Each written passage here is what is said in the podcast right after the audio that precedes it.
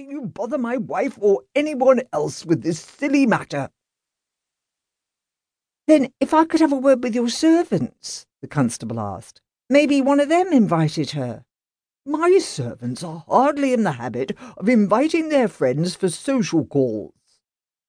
But one of them might know something. They've already been spoken to, you fool!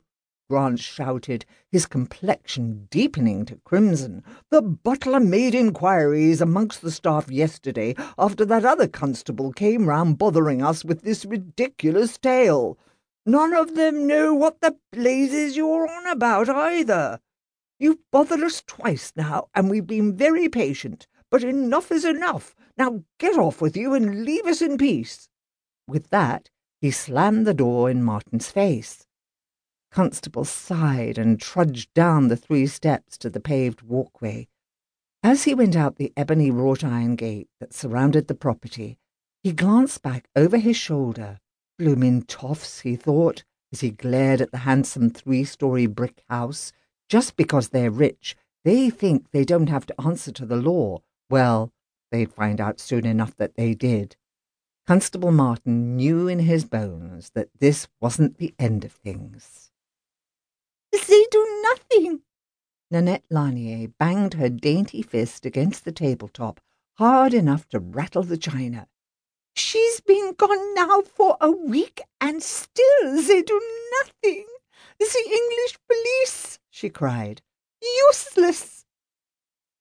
Mrs. Hepzibah Jeffries, housekeeper to Inspector Gerald Witherspoon of Scotland Yard, would normally have challenged such a statement, but considering the highly excitable state of her guest, she thought it best to let the comment pass. Miss Lanier, she began, only to be interrupted. Please call me Nanette. Very well, Nanette, she replied. She glanced at the clock, almost three. The others should be back any moment. This would go a good deal easier if the rest of the staff were here. Smythe, the coachman, had taken everyone, even Mrs. Goodge, the cook, out for a drive in the inspector's carriage.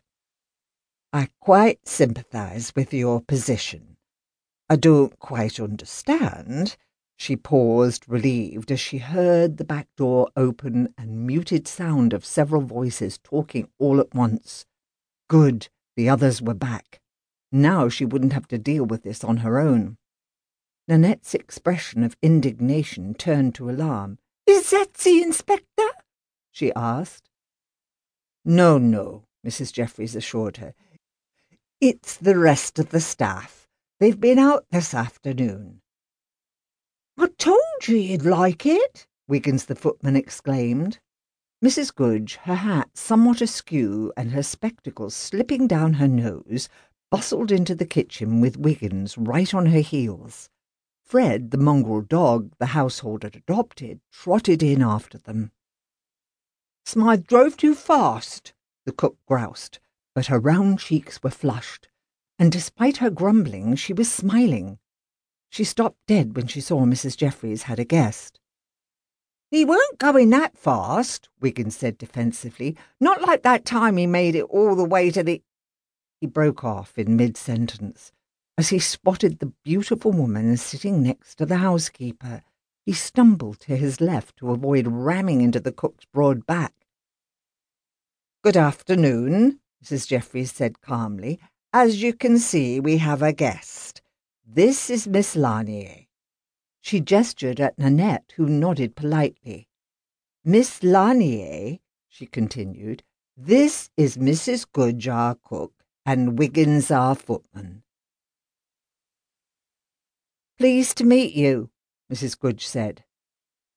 Likewise, Nanette said, with a regal incline of her head. Miss Lanier is joining us for tea, Mrs. Jeffries explained. I'll just put my hat away, Mrs. Goodge shot the housekeeper a curious look as she bustled off toward the hallway and her room. Wiggins, who was still staring at the woman like a love-struck cow, started for a chair, tripped over his own feet, blushed bright red, and then managed to seat himself without further ado. Where are Betsy and Smythe? the housekeeper asked him. Nanette Lanier's